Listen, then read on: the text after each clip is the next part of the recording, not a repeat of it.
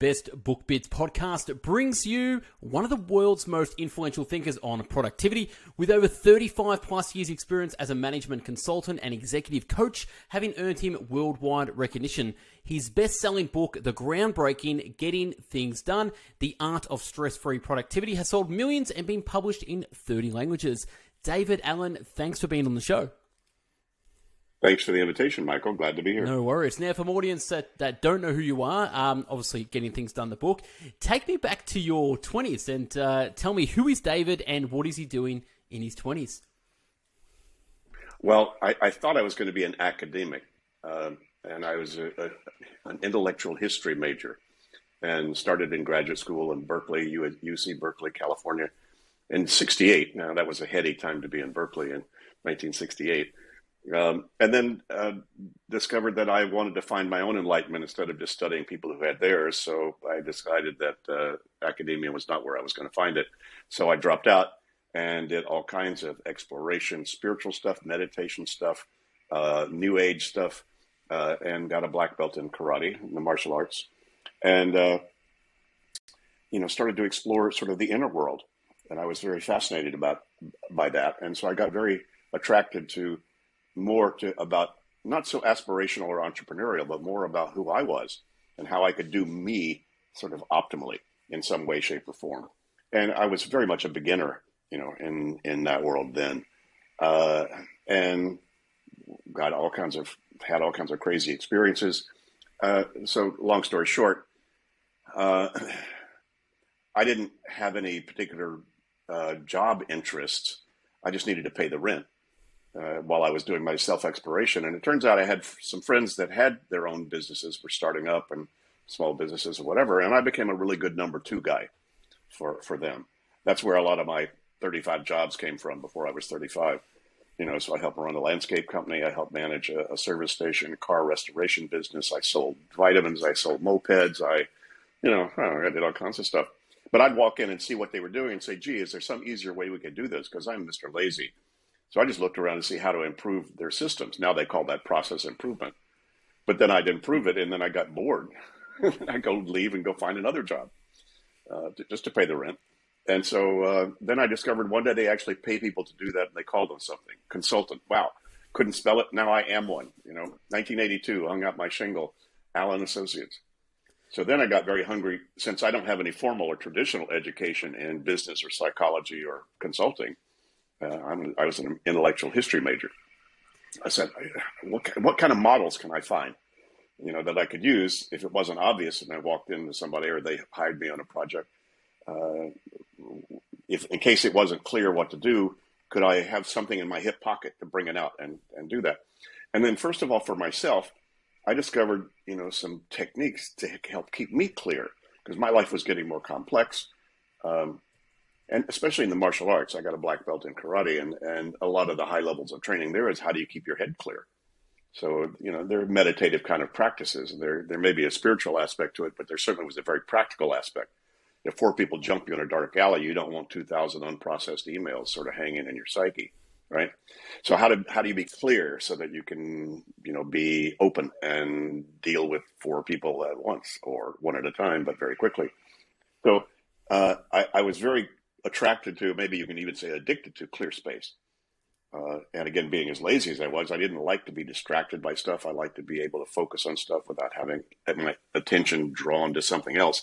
And then I began to cobble together piece by piece parts of a methodology about how to keep your head clear while you had a very busy life. And had a couple of mentors about that that taught me some key aspects that are still part of the methodology. Um, and I said, wow, it, worked for me. And then I turned around and started to use those techniques with my clients and worked for them too. So when they started to apply any of the stuff that I was finding, it created more clarity, more focus, more space to focus on meaningful stuff, more control, you know, good stuff, especially for their business and their life. And so that that that became just kind of a model that I was using in my consulting. And then a, a, heavyweight guy and head of human resources in a big corporation saw what I was doing and said, Gee, David, we need that result in our whole company. Can you design some sort of training, you know, or seminar around your methodology so we could reach maybe a lot of people at once with at least the information about how to do that instead of one on one? So I said, hmm, sure. Took a couple of months, designed a two day personal productivity training for managers and executives using my material, and it hit a nerve. It was highly successful. So I found myself thrust into the corporate training world. 1983, 84, that was Lockheed. So, uh, and you could have fooled me if you'd have told me as a history major in Berkeley in 68 that I was going to be in the corporate training world. I'd said, what are you smoking? You know, come on. Yeah, Were you well, kidding? Well, that's that. That's an amazing story, and thank you for unpacking that. Uh, I want to sort of so from '68, Berkeley in the '70s, doing your own thing, being number two. There's nothing wrong with being a number two man, by the way. I think that's uh, super important to make sure the number one sort of succeed. But you always need a good number two, like Batman and Robin. But what I'm super fascinated about, a lot of people don't understand. Did you publish your book in 2001, but you've done 33 years of real life work? How did the let's fast forward a little bit in the 80s when did the book come out 2001 and and what made you sort of put it all together I didn't, you know, Michael, I, I didn't know what I knew for 25 years. I, I didn't know that it was unique. I thought everybody had already figured this out.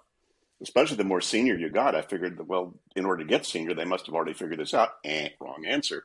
Turns out that the more senior people were, the more fascinated and interested they were in what I'd come up with. Because the more senior and successful people were, the more they'd hit their limit, but they knew they could be more successful if they had more room, yeah if they had more abilities, because they are they were already to a large degree they already knew the value of system. They already knew that. So the people most attracted to my work are the people who need it the least. correct It's actually know, that's they a, were- yeah that's it's a funny thing you said um Nightingale Conant Corporation, I heard once that the president said that the people that buy our products are the people that don't need our products, and the people that do need the products would never buy the products. So it's interesting you say Exactly. It's, it's interesting you say that. Um, Yeah, no, that works that way. And so, and so that's what, and, and my consulting turned more into coaching one-on-one senior people in those organizations that either took my seminar or had people to take my seminar or read my book and shit. They went, oh my God. Well, actually, my book wasn't out by then. Yeah. So at, at some point, I got some good advice. People said, look, David, um, you better write the book. You know, how, how old were you when the- you um when the book was published? Uh, how old were you? Do you remember? Mm, let's see. I was born in 45, 2001. So do the math. Wow! What, 56? Congratulations. No, 50. It's I was it's 50, 50 something. Yeah. it's very refreshing to know that um, you know, and then the books take you know got its own legs, sold millions of copies, worldwide bestseller, and you know, getting things done is now turned into the methodology. And really, you were doing this sort of in your 30s and 40s uh, as a no-brainer, and then you thought, hey, 56, or might as well get it to paper and, and consume it to the masses. Um, I want to Well, sort of yeah. I assume if, if I got, I, I figured, uh, if it took me that long to figure out that what I'd figured out was unique. Nobody else had done it, and it was bulletproof. yeah. And the good advice goes, well, you better write the manual. So I did. Took me four years. I started writing in '97, so it took four years for it to get on the shelf. Yep. and so that was a, a- certainly a labor of love. And I, I it's a lot of stuff. Anybody reads getting things done they go god there's a lot in here. Yeah it was 25 years of my career. I, I par- parked you know and packed together in that. I, I didn't know that people could still get it by reading the book. I knew they could get it if i s- sat down with them one-on-one or even in a seminar but i didn't know that you could make it virtual so that was a big milestone for me michael when i when the book came out I had no idea. I just had to write it, Yeah. you know, uh, in case I got run over by a bus, you know, at least it was, at least there was a manual. Yeah, well, feel feel free to get And- run over by a bus now because I think it's out there and I think it's going to be around for hundred years, which we'll deep dive into. So, for my audience that don't know getting things done, I'll just give it a, a, a I'll give a bit of an intro. So basically, getting things done it requires defining first what done actually means and doing what it, what it looks like. So what done and doing looks like. But one of the ideas that jumped out at me, and I think this could have been the title for the book, and I love how you said in your seventies you went on a spiritual practice because your mind is for having ideas, not for holding ideas. Can you expand on that a little bit? I just love that quote. Um, it's so true. Well, I just discovered that experientially 35 years ago, you know, but in the last 10 years, the cognitive scientists who've been doing research on attention have now proven that your mind did not evolve to remember, remind, prioritize, or manage relationships between more than four things. It does that very well. Your mind is doing brilliant stuff using long-term history and pattern recognition. That's why you know that that's a computer in front of you and I'm a person and there are books or whatever, as opposed to vibrations of light and sound. So our brain really evolved to do some very sophisticated stuff. Computers can't even come close to what your brain's doing right now. However, you go to the store for lemons, come back with six things and no lemons. You know, what happened? Well, you were trying to use your head as your office and your head is a crappy office right? So now there's a, you know, if you don't believe me, don't shoot the messenger here. Just go read all the cognitive science stuff. You have more than four things running around in your mind that you need to remember, remind, prioritize, and manage, you know, relationships with. You're going to sub-optimize your cognitive ability. You won't be able to take a test as well. You won't be able to focus on cooking spaghetti as well. You won't be able to fire a person as well. You won't be, you know, come on. you just, you know, you limit yourself as well as a lot of other things. If you're not getting enough sleep, if you're not getting, you know, taking breaks and whatever, refreshing your mind, your mind needs to be refreshed. And, you know, my whole thing was clarity. I just love to be clear, whatever that's about. So getting things done, you know, unfortunately, as you know, probably know, Michael, productivity has a, a bit of a baggage around it as a word. A lot of people think that means work harder, more. Oh my God, they're going to expect more of me, yada, yada, yada. I, I'm already up to here. I don't need to be more productive, you know well, productivity simply means producing what you want to have. So if you go to a party to boogie and you don't boogie, it's not an unproductive party. You know, if you take a vacation to relax and you don't relax, that's an unproductive vacation. So it's really all about that. But uh, you know, at the time when I wrote it, productivity, and it will always be, because productivity simply means produce something that you want to produce, and and you know, appropriately allocate or reallocate your resources to make it happen. Right. So th- that's universal. That's uh, that's been true forever you know, and taken lots of different forms over the last hundreds of years. But you know, that's that, that that's universal stuff. Yeah. So all I did was figure out how do, how do I define what the work is, and that's what's really new is with knowledge work you actually have to think to figure out what your work is, as opposed to having it obvious. If you're in survival mode, or if all you do is crank widgets, a bunch of uncranked widgets tell you exactly what you need to do. But anytime you have to think, wait a minute, I have to make decisions about which thing I need to do right now, given the, all the options. And that's where a lot of the stress is coming from is all the options. So a lot of the stress is coming from, you know, uh, the stress of opportunity. Yeah. So for Pip, let's, let's sort of break it down to the layman who's sort of working non-stop, got a million things to do. Their mind is constantly just bombarded. They don't know anything about time management or productivity. 2022 is 33 days away, so we're at the end of November now, and they're like, you know what? In 2022, I want to get clear, I want to get focused. What would be three basic tips that you could give the average layman to say, hey, implement this, do that, and you will um, you will find balance, clarity, and you know use your mind for having ideas instead of holding them as well. What are three things that you would give to the layman? Well, I can tell the layman or somebody who's not aware of this uh, how in three minutes you can feel a whole lot better and more in control and more focused. Step one take a pen and paper and jot down the 10 things that are most on your mind, personal or professional. Should we adopt a kid? Should I hire a vice president? Oh my God, I need to change this thing. I just heard from a client they're really angry. We need to fix that. Just jot down the 10 things that most have your attention Step two, go down each one and say, okay, if I was to try to get closure or resolution or clarity on that, what's the very next action I would need to take to move the needle? If I had nothing else to do but move that forward, make progress on that thing, where would I go and what would I do? As you said it to begin with, is like, what does doing look like and where does it happen? Is that an email to send? Is that a website to surf? Is that a conversation topic to have with a partner? You know, what is it? What's the very next thing? write those down, and then uh, have some sort of a list or some sort of an external brain that you park those reminders somewhere so that in the appropriate time and space you see that reminder about that thing to do. I guarantee you, you will feel a whole lot better in three minutes. Yeah, thanks for that. No. that that's that, that's great.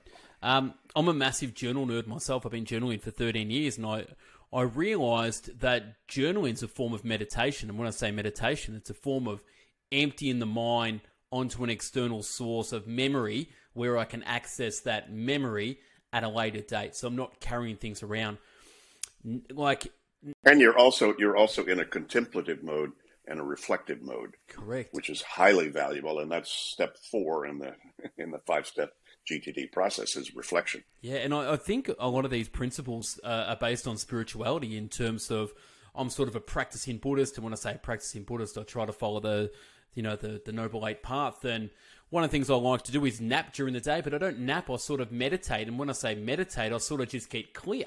So I bring the frequency down to a point where it's now fresh and clear, and then I can get on with the afternoon. And I think again that's a form of emptying the mind, so then you could work productively as well. So I don't know about you. Ask any high level ask any high level athlete what they do before they go out to perform. Same thing. What's that? They get clear. They they get quiet. They they get relaxed. Yep. They stretch. They relax. Yeah so they can focus. Another um, a couple little tidbits from your books, which is absolutely amazing. One of the things it says if an action takes less than two minutes, you should do it in the moment and, and, and define it and just get it done. So if an action takes two minutes, just just get it done and, and don't put it off. Um, great little truism there. That... I've had a, a number. I've had a number of executives tell me just that tip was worth you know anything they ever paid me.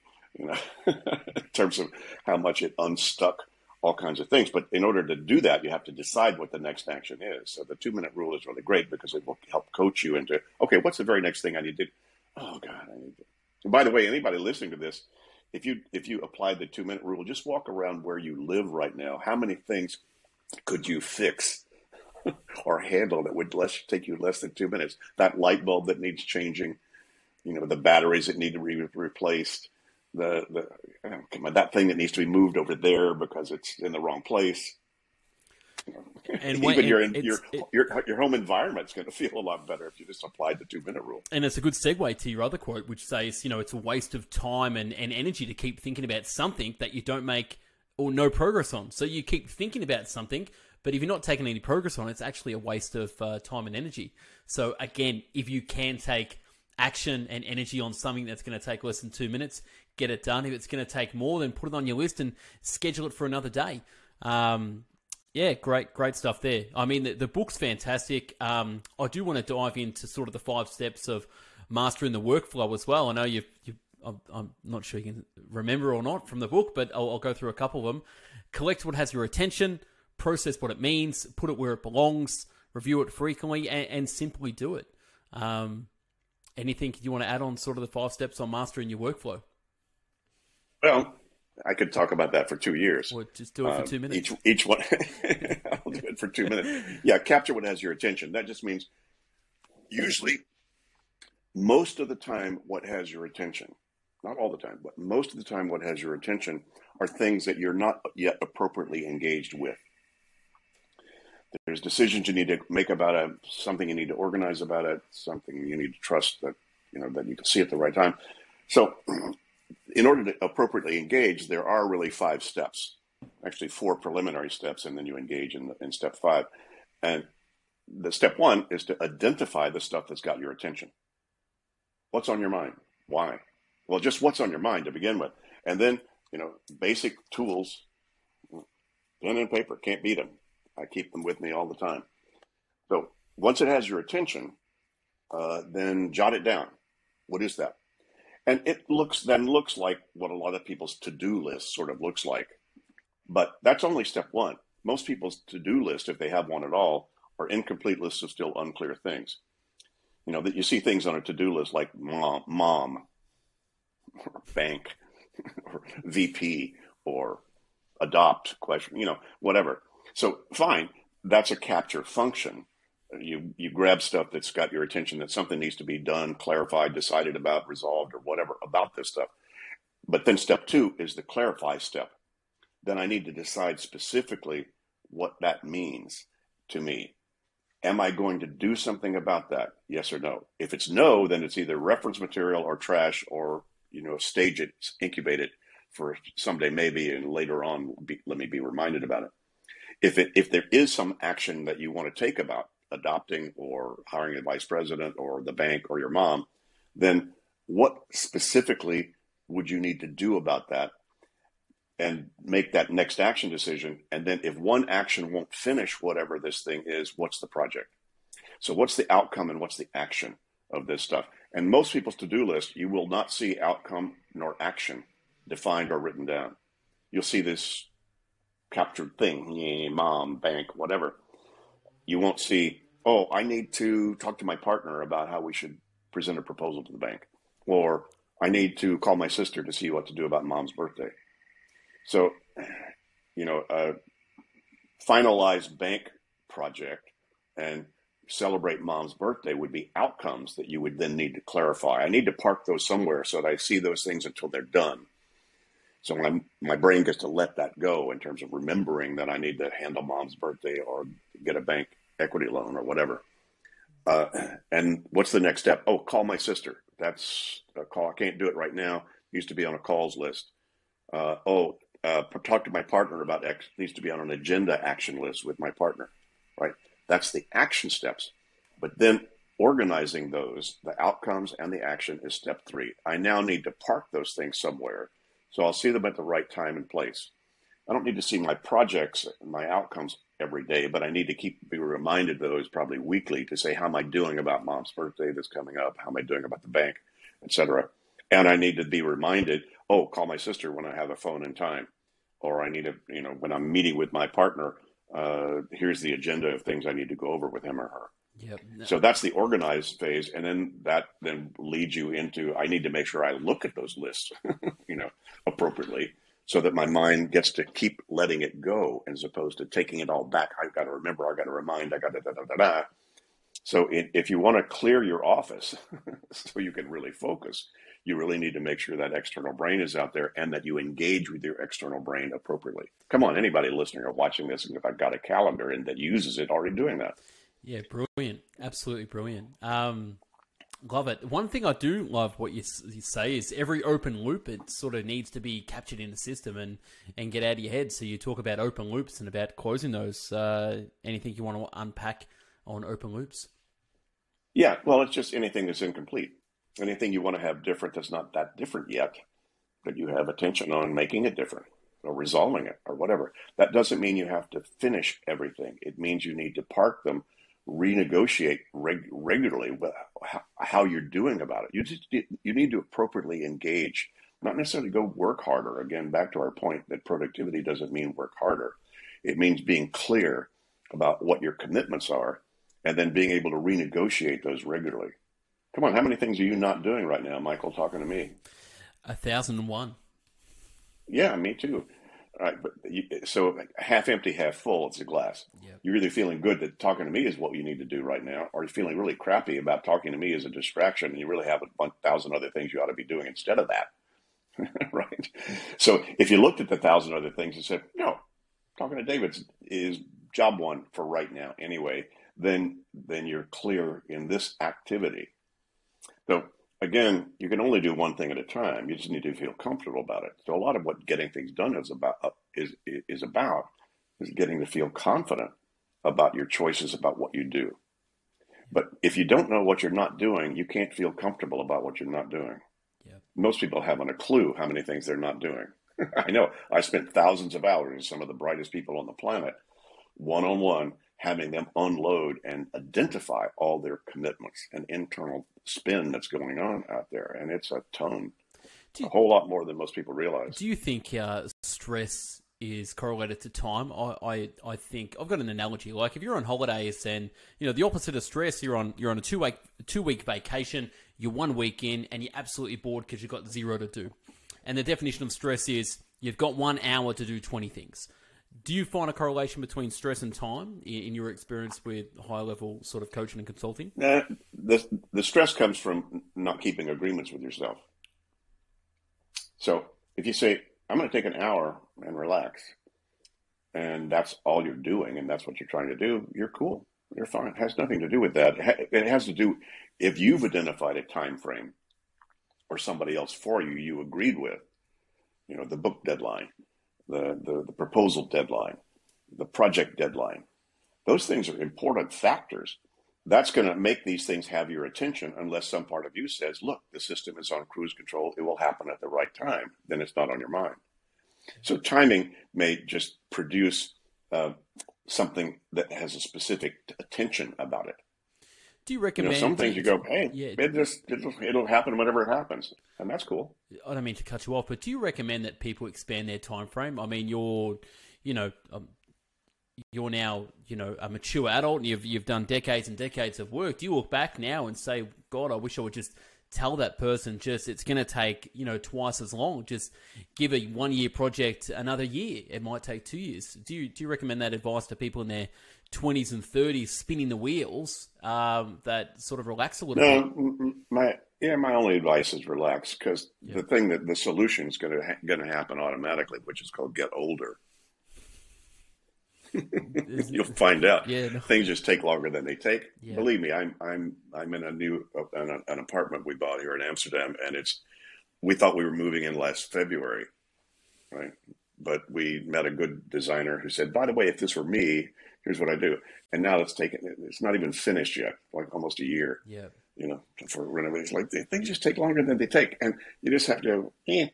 You know, I think what Ralph Waldo Emerson said, patience is the hallmark of the mature man. Yeah. So, again, and patience, I don't know how you teach patience other than age. Well, I think patience also, one thing that did my head is I came up with a quote of, what are you going to do when you complete all your goals? And the question is, what you going to do should be your lifestyle. So why not start living it now? So, that's like okay you can hit every single milestone get the money do this get the house or whatever it is you know materialistic or internal wise nothing changes. What's your t- what is your tomorrow? So, um, just another way of looking at it. But anyway, we'll we'll get back with the the productivity stuff because we can go down the spiritual path.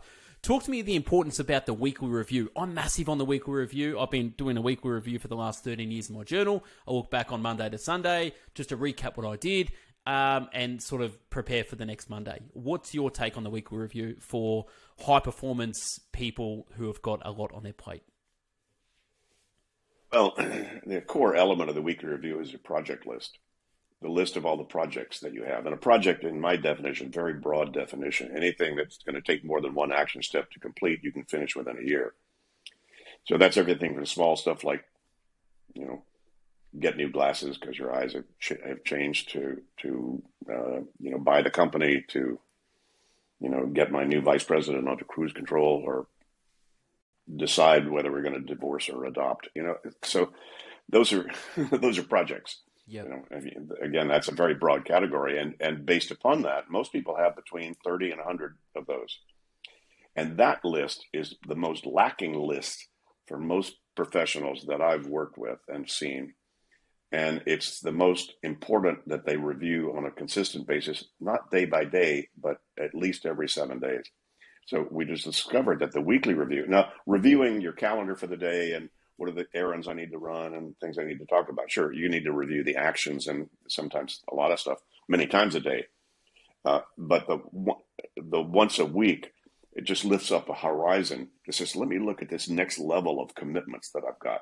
Yeah. And that's the one that's really missing. A lot of people can do the big strategy, vision, goal stuff or the the little nitty gritty to do today kind of stuff.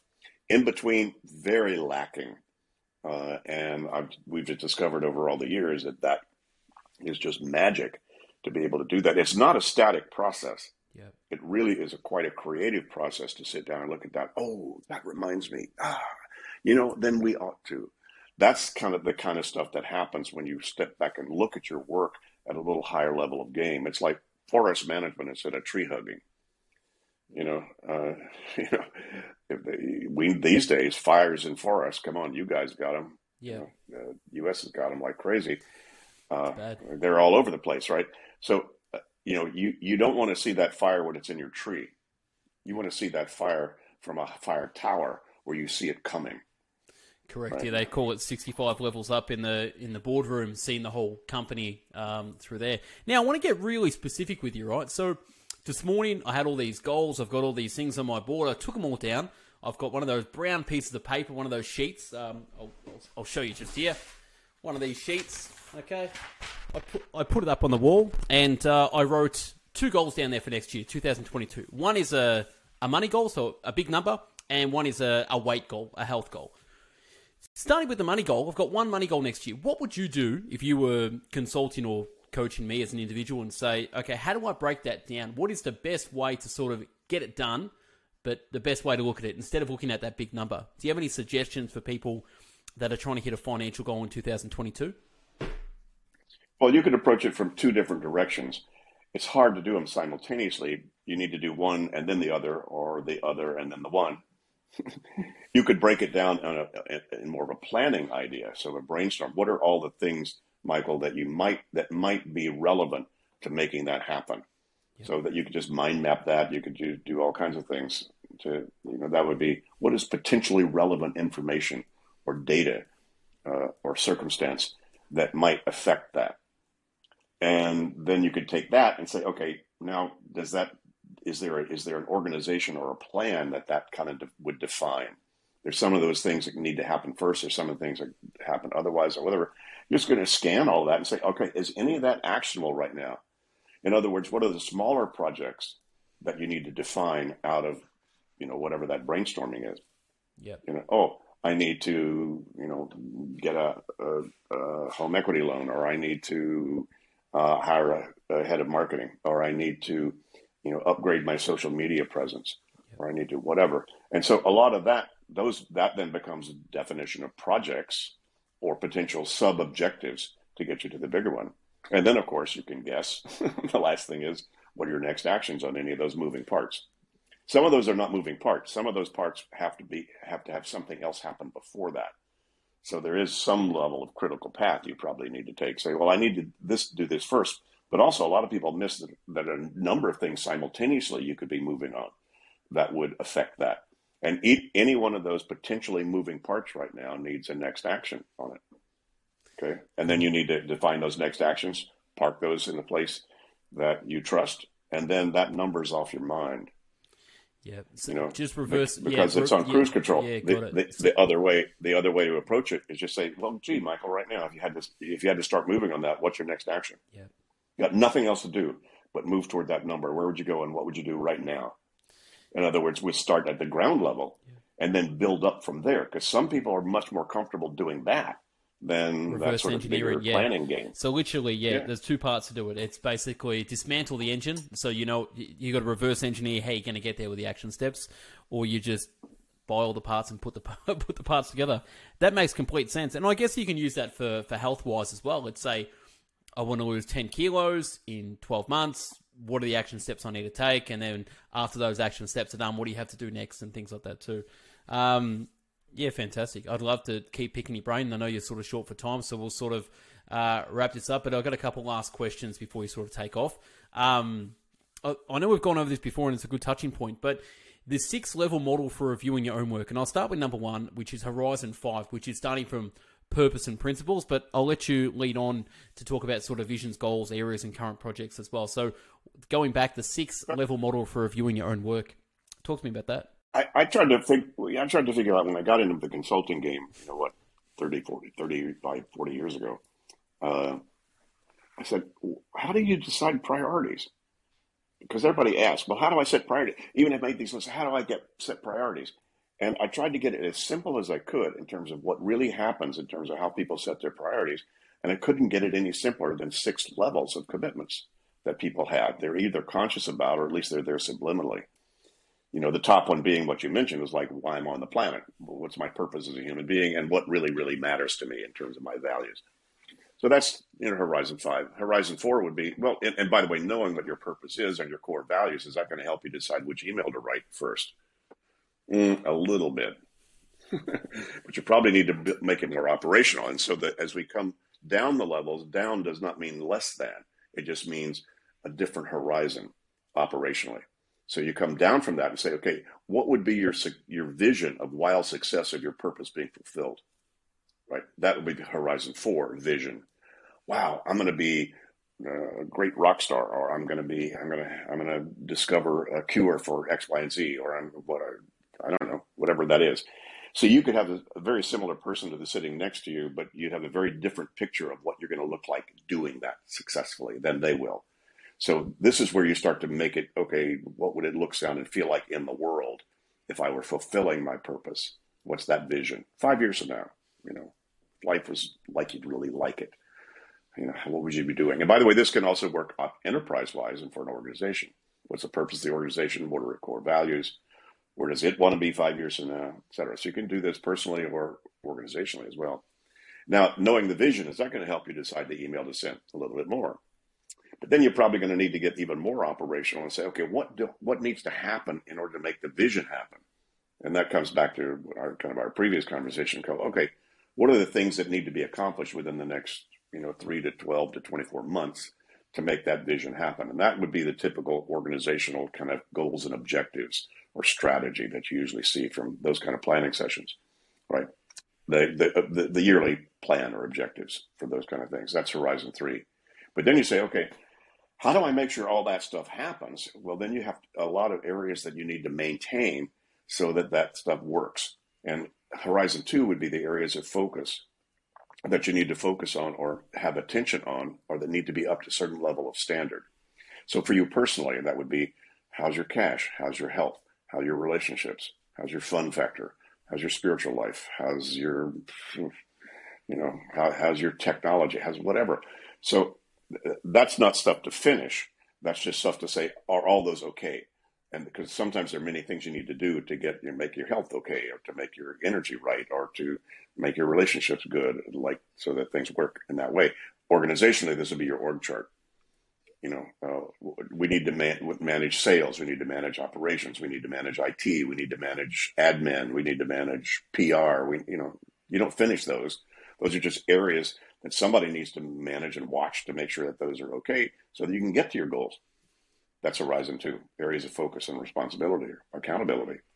And then you say, okay, what do I need to do about any of any of those things that it's going to take more than one step to finish? And that's the Horizon 1, which would be all the projects that you have mentioned. We've talked about that before.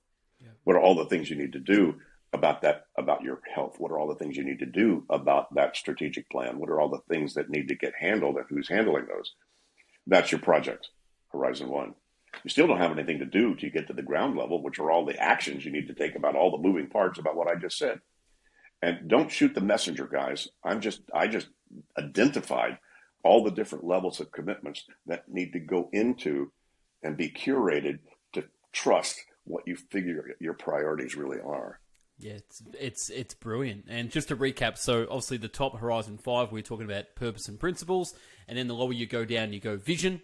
After your vision, you go down to goals, and then areas of focus and accountabilities, and then current projects, and then obviously on the ground level, it's working with your feet and your hands and your mind, and working on your current actions as well, which is your accumulated list of the actions that uh, you need to take. So.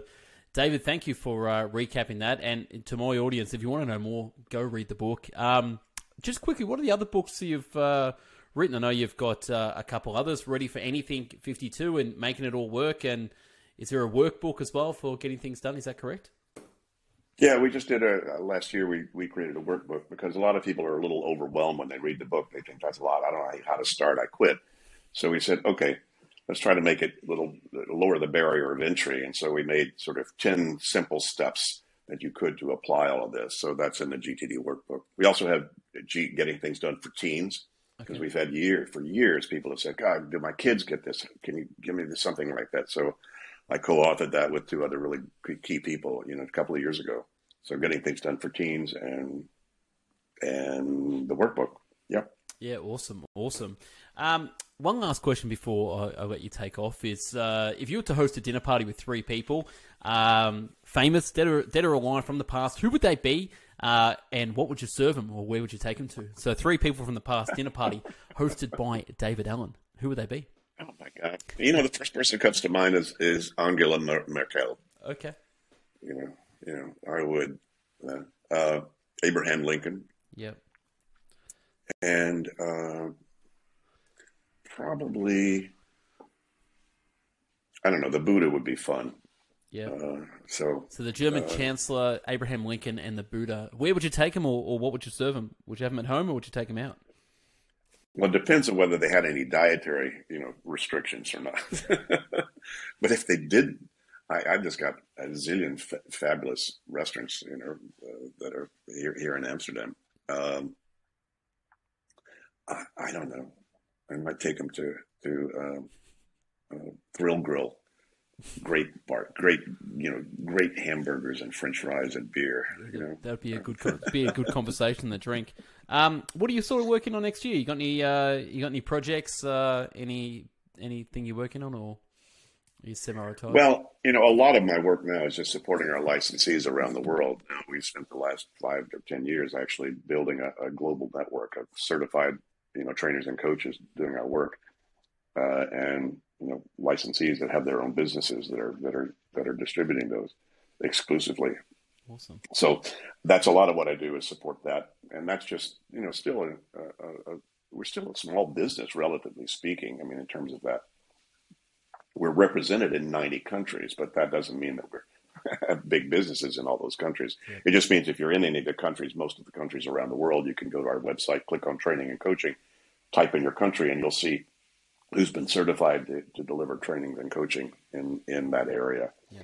And so supporting that, you know, and doing a lot of podcasts and interviews, I still, I've done over 2000 since the book, you know, came out. Wow. And I, I think at some point, maybe everybody's who's ever going to be interested in my stuff will get it and then I'll have to go wait on tables again that would be my second favorite career. Would be you know waiting on tables in a good French restaurant. That'd be fun. Awesome. And are you? Uh, are you? I was. A, I, I was a good. I was a good waiter, by the way. I'm sure you would have. You would have got things good. done. No pun intended. And are you active on social? Like, uh, where could people sort of connect with you if they want to learn more or sort of follow you? I'm. I, so social to me is like a cocktail party. I kind of wander in and out, but I'm around. So I'm GTD guy on Twitter. Uh, I'm. Uh, my own Instagram.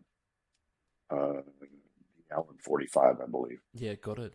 My birth, my my birth year. So makes sense there. And yeah, and uh, by the way, uh, you can get a lot of me and little snippets of me or whatever, and also my three TED talks. If you go to our website, gettingthingsdone.com slash YouTube, our YouTube channel has tons of stuff, you know, uh, of me on there. Little things, expanded things, uh, podcast interviews, things like that. So if you want to just kind of nibble on this stuff, you can do that. Yeah, got it. Now I'm just going to ask you one last question. I, I stole this from Tim Ferriss today. He said, if you had a billboard for one message to leave people, what what would you put on the billboard? One last message. Yeah, yeah, probably the one you quoted it already. Is like your your mind's for having ideas, not for holding them. Yeah, I think that's that's that's brilliant to uh, finish the the podcast interview. So uh, for my audience, uh, now you know David. So uh, go out there, purchase his books, even though he sold millions. But get things done, get clear. Um, yeah, use your head for having ideas instead of holding them. David, thanks for being a guest on the Best Book Bits podcast, and uh, appreciate your time. Enjoy the rest of your day. My pleasure, Michael. Thanks. This was fun. No worries. Thanks so much. All right. Bye. And